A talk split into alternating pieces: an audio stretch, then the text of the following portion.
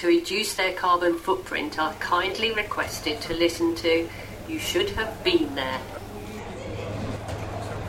Hello, fellow travellers, and welcome to our podcast you should have been there. I'm Mick Webb. And I'm Simon Calder, and we really are here at London's Gatwick Airport. Which is indeed very exciting. From many points of view, I was born two miles south from here, and I must say, every time I come back, I do feel slightly as though I'm coming home, which maybe is a bit sad. I'm thrilled to be here because when I was young, we used to drive down from Coulsdon, which is a not very exciting place, about 15 miles north of here, um, for an exciting Saturday evening out.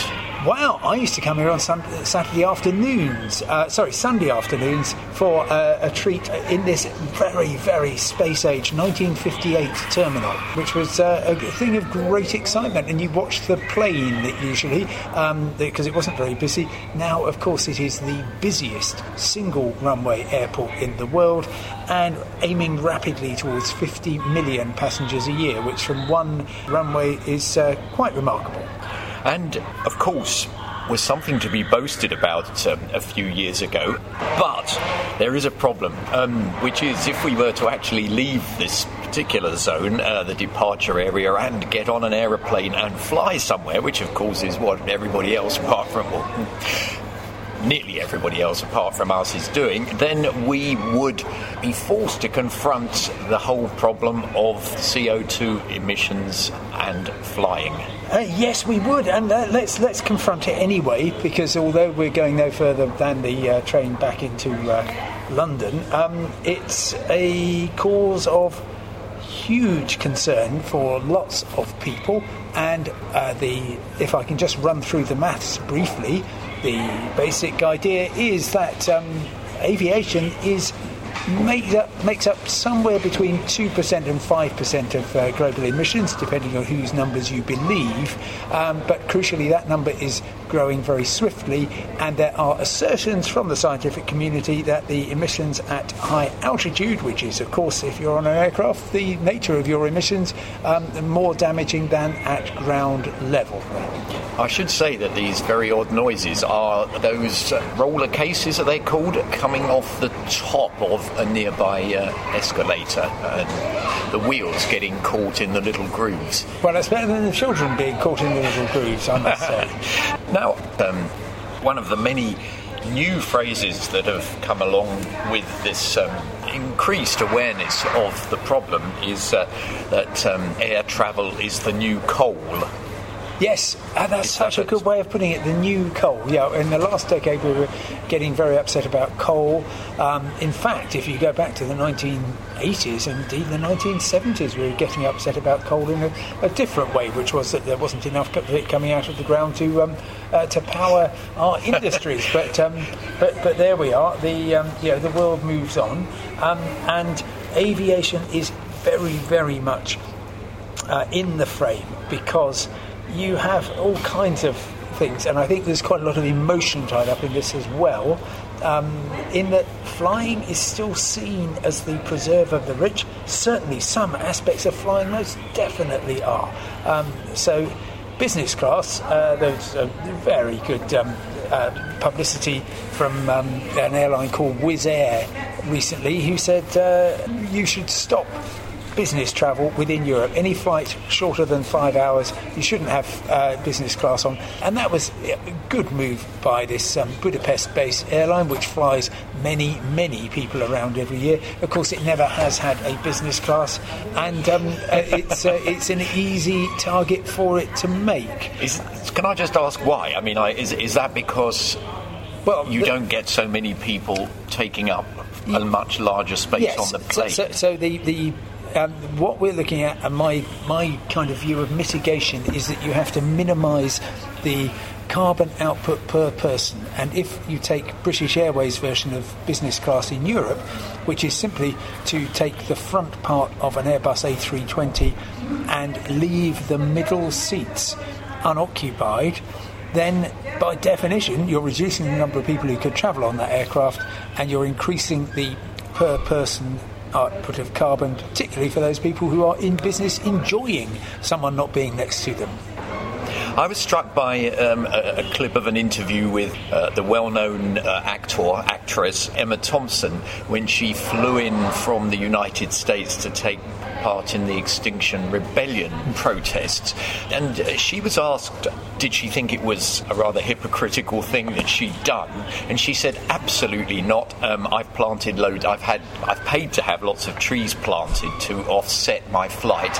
Um, and uh, she was then asked, and did you fly business class? And she said, absolutely. I'm certainly not changing that. I'm far too old to, um, to, to stop flying business class. And I thought, well, I thought Mm. Yes, uh, and uh, well, we're now on to the whole business of offsetting and what that constitutes and what it actually delivers. So, yeah, I was uh, struck by Emma Thompson's, and again, I've got a slightly different recollection. I think it might have been first class that she flew. Ah. um, and, and, nobody asked her, and if you're listening, Emma, please tell us uh, what sort of aircraft it was, because I suspect it would have been one of the British Airways gas guzzling Boeing 747s, which have been around since the last decade of the 20th century and they consume voracious amounts of fuel. From a purely financial point of view, let me explain how it works. So it's like a good second hand car. They are all paid for. Yes, the running costs, maintenance, and so on is a bit more, but if the price of oil is below a certain level, then it makes sense for you just to keep them flying because although you're burning lots of fuel, you're still making a, a profit. And people don't mind because, of course, all airlines uh, basically travel at the same speed. They've redone the interiors of them, and they're flying them around with lots and lots and lots of business class seats. So, in a sense, any if you want to have your own carbon reduction scheme, we'll get on to offsetting in a minute, then you really shouldn't be in anything other than a modern plane that is packed very heavily. And uh, the thing about EasyJet flying from here and uh, Ryanair from Stansted is that they pack their planes to so that on a typical Airbus A320 or a Boeing 737, there might be half a dozen seats empty, but that's about all. Whereas, of course, the average kind of worldwide is maybe 80%, so um, an awful lot more empty seats. Are we in the UK really the world's most polluting flyers?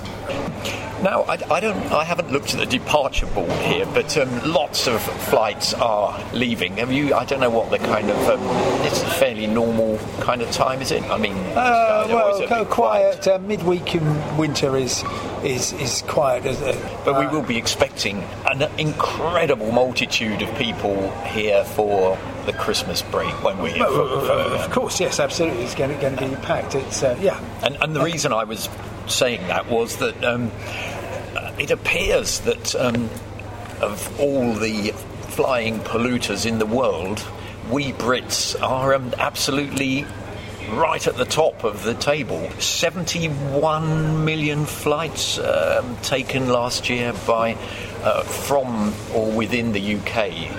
Yeah, yeah. Well, I, I would say it's almost uh, by British passengers. Yeah, possibly. I mean, the uh, London is the world capital of aviation, and the total number of passengers going through Heathrow, Gatwick, Stansted, Luton, London City, and plucky Southend is about 155 million this year. So that's a lot of people, roughly half of them British, probably actually slightly more than half of them British. So we are we are particularly good, but that's um, or particularly bad. That's because we're on an island. So anywhere in continental Europe, you want to go to Amsterdam, you um, hop on a train uh, or even pack out a car with four people. If you do that, you're doing pretty well. Um, we have three trains a day to Amsterdam, and they're expensive and relatively slow, so most people will fly to Amsterdam. And if you look at uh, one of the busiest uh, patches of sky in the world, it's um, the Irish Sea. Just people shuttling constantly between um, uh, the UK and Ireland. Are all these flights really necessary? Isn't one of the reasons for the lack of empty seats on uh, these flights that the cheap fares which are offered by um, EasyJet, Ryanair, and, and many others are in fact responsible for attracting more people to fly just because they're so cheap. Uh, yes, uh, uh, certainly. And, and look, I mean, if you go back to, well, since we're here at Gatwick, um, if you go back to before the EasyJet uh, uh, launched the no frills revolution um, now, what, 25 years ago, there were basically half as many passengers. And uh, I celebrate the fact that um, the cost of flying has reduced so much, but I guess you're saying people are travelling frivolously just because they can, just because it's cheap, and that's not a great way. Uh, uh, that's not a sustainable way forward. Is that fair enough? Well, I think it's fair enough. I mean, and it could apply to me as well. I had a look at my flying habits mm-hmm. this year. We're nearly at the end of 2019, and um, I have flown abroad three times. Right. Uh, which I think is not over excessive, but maybe I need to rethink that. Um, um, and um, I wondered whether or not I could have done any of these journeys by train uh, yeah. or other means of transport, and um, what that would have meant for the experience for the time taken oh. and for my pocket.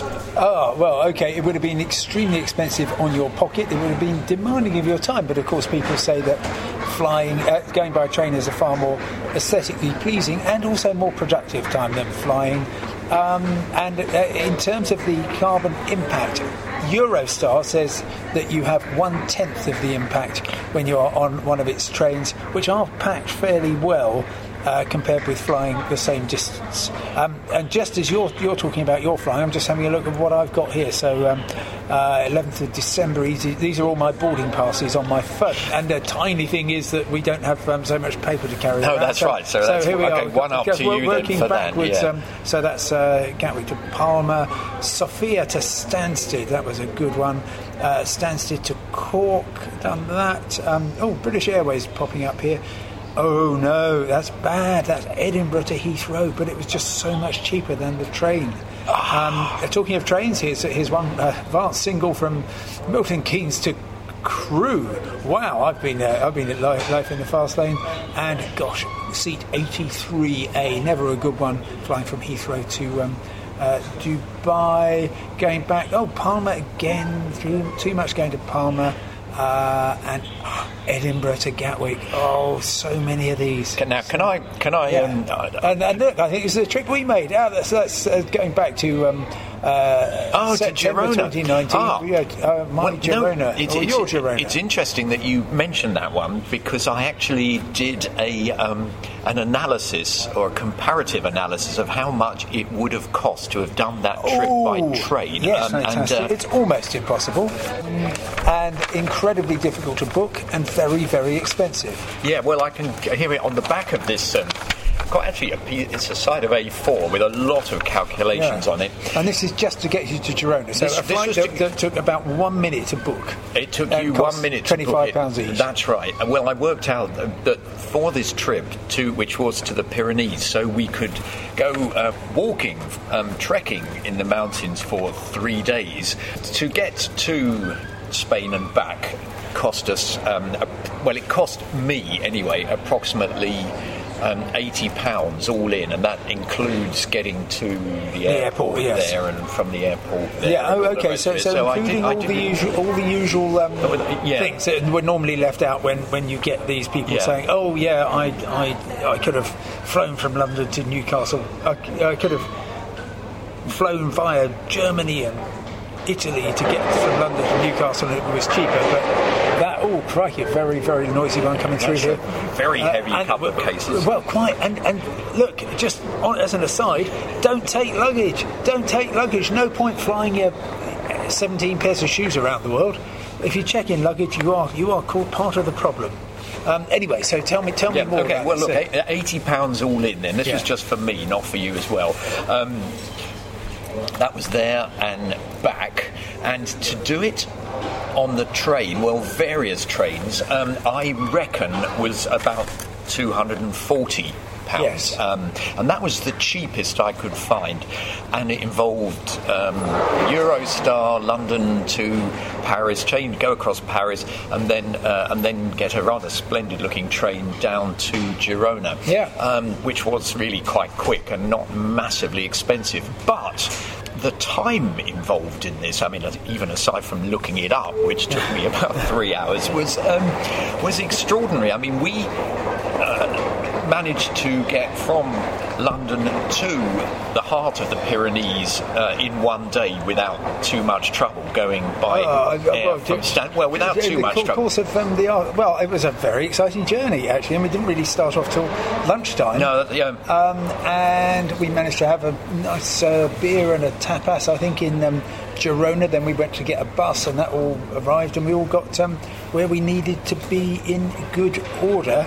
And most certainly, yes, I, I think I did a morning's work before I even. Um, yeah. Uh, and and I, I could have done, but Yes. um, being much lazier than you, I didn't. But um, that was all. Uh, indeed, I mean, I, I would have said a very satisfactory day's travel. Now, to actually, had we gone by train, we would have had to have left about six hours earlier, um, and we wouldn't have arrived in Gir- at Girona. Um, Railway station until nine o'clock in the eve that evening, which so would have been far too late yeah. to get up into the mountains unless one had spent loads more money on a cab. Um, yes, which would be oh cabs, cabs and a- bad, cabs almost certainly bad. a diesel. Um, Well, because they, they, they, they on a journey like that. So, so the whole point is that cabs in the cities sort of generally work all right uh, because, particularly with, with Ubers and Lyft and so on, because they're constantly there and you're not. But but if you just go to Girona station and say, uh, "Senor, take me up to the mountains," then um, Senor or Senora will not be able to find somebody coming back, and so therefore it will be a doubly damaging journey. So what we did, which was hop on the local bus, was much better. Yeah, yeah. Well, that, so that was how I. Um, Yeah. th- that's how I assessed that. Now, um, you, we could, of course, have um, spent another two days on this, um, but it there, it wasn't practicable, was it? I mean, there wasn't to actually have spent another day travelling each way or spent No, another well, night um, in Girona. I mean, it could have been done, but it, it was it would have. Yeah, um, so- but but if, if somebody is presenting you with a really cheap, really straightforward way of getting to your destination, um, that apart from anything else is also going to be safe because Ryanair is the safest airline in the world, as previously discussed, um, then you would need to be uh, committed. You, uh, you, it, it's um, you are your principles are really costing you quite a lot. Nothing wrong with that. But also, I would then start looking at the well. Let's uh, let's assess properly the carbon cost of this journey. Yes, Eurostar say ten percent to get to Paris, of, a, a flight there, but I think by the time you've added the French bit, you're not. You haven't got a ratio of ten to one anymore, and it um, starts to depend on how many people are on the uh, on the various trains. Yes, that's true. And in fact, I mean, other carbon calculators are available. And I looked at one which was on a BBC website, um, which compared the journey from, which I suppose is an equivalent one, roughly from uh, London to Madrid by train and Oh, by okay. Good, good, good, yes. And and and there the um, the ratio was more like. Um, three to one, so it was Yep. nothing like the um, the. But, but I think the Eurostar one works particularly well in the favour of Eurostar. because Eurostar, if, you're, yeah. if you're only going to Paris or Brussels, then a huge amount of the uh, fuel that you burn is going to be in taxiing and takeoff, which are the most um, the, thirstiest parts of the trip. Um, and once you extend, start extending the range, then the um, carbon emissions per person kilometre start to reduce quite swiftly, as you found. Yes. Yeah, well, no, that's fair enough. This, by the way, this uh, site is called Eco Passenger. uh, Ah, good, thank you. For what I it's will- worth. I will check that one out. Uh, and I don't know if it was that site, but in somewhere else, I um, discovered that there are many different kinds of train, and that if I don't really want to stigmatise Poland here, but I'm going to, which is if you happen to take Yeah. a train journey uh, which involves going across Poland, Yes. um, you have to factor, and you're thinking about your carbon footprint, you need to factor in that Polish trains are powered by the electricity grid, which is run on some of the most polluting um, Yes. coal power, coal-fired power stations in Europe. Um, um, Yeah, there, there is this, um, and I, I think it's a dangerous presumption that um, if you are on something which is powered by electricity, it is by definition uh, clean and good and virtuous. Uh, some um, electricity definitely is, and uh, uh, but but a lot of it isn't, and it has to come from somewhere. And interestingly, a lot of airlines are saying we're doing amazing things with biofuels, um, and for example, British Airways has got uh, using um, household waste to to produce fuel, but that fuel still has to be burnt. So it's great that it's recycling something, but it's still burning and creating carbon, whatever its source. So it's a messy, messy old business. Do you think that um, in the very near future, because we're told we need to um, get this um, resolved as soon as possible, that um, there we will manage to come up with a calculator that does actually properly um, assess how much carbon is being used by a complicated journey, um, which might involve train and bus and um, Well, there, there, of course, there are various ways of doing this, but you kind of need to know who's doing the calculations. And I don't yet believe that I know of any any particular source.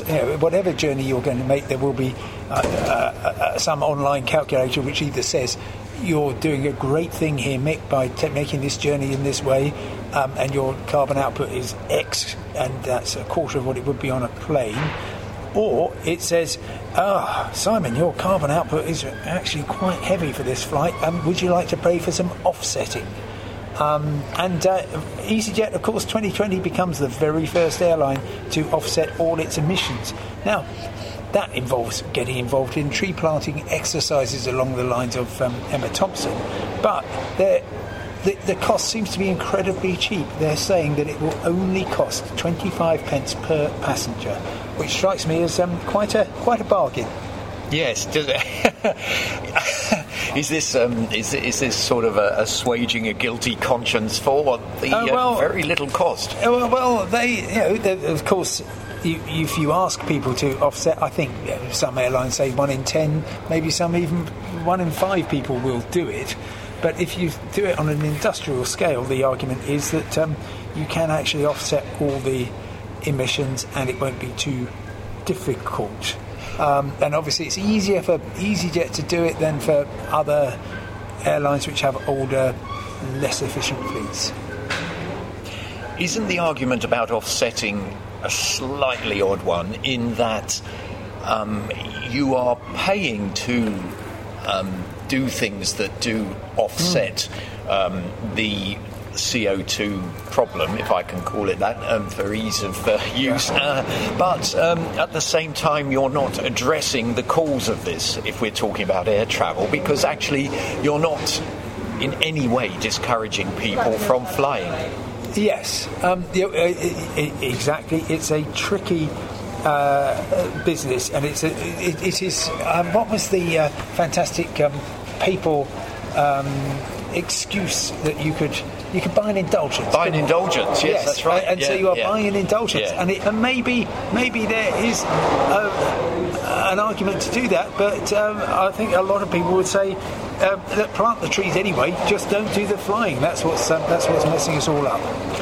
You, sorry, can I just ask you another question, of though, course, which yes, was yes. um, you, you implied that um, legislation was not a great idea, um, but um, surely one of the reasons that there are so many flights is the rather bizarre um, tax exemptions of various kinds that the um, that, that um, aeroplanes and uh, airlines um, benefit from, which is not true of other modes of transport. Oh well, look, that's uh, that, that's let, us just analyse this. Um, a, lo- a, lot of people have said to me, aviation fuel is subsidised. Well, it isn't. Um, they, what they mean is it isn't taxed. Well, it's not uh, taxed. Absence of tax does not equal subsidy. There are huge examples in transport of subsidies being paid, uh, mostly to subsidise railways in various parts of the world, um, but also to subsidise some flights, um, something called public sector uh, public service obligation flights. They are actually subsidised by with real money. A number of the airports that you can fly to from here uh, will have paid the airlines something to get passengers on board, uh, reducing the costs and so on.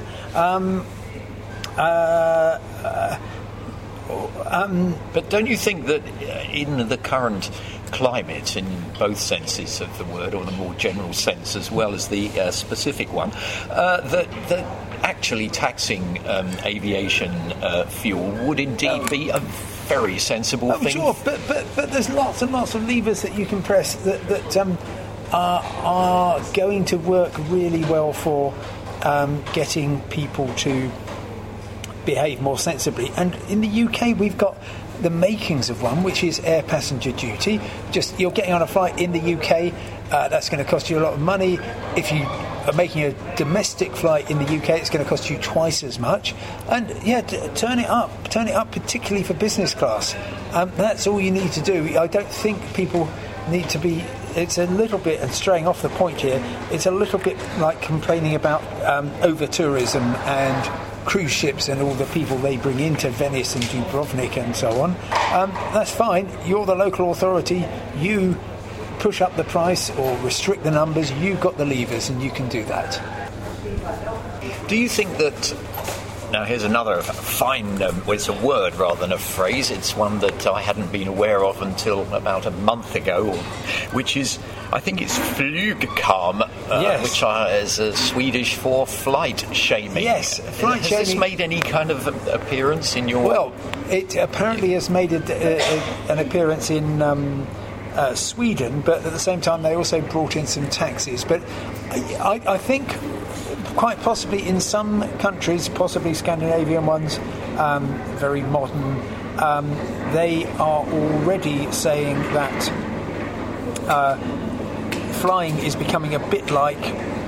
Uh, well, things which um, really should, shouldn't have done, and which in the past have been very um, uh, uh, frowned upon. So things like um, drink driving, you know, uh, uh, there was a time, I dare say, you might even remember it when nobody paid much attention to it.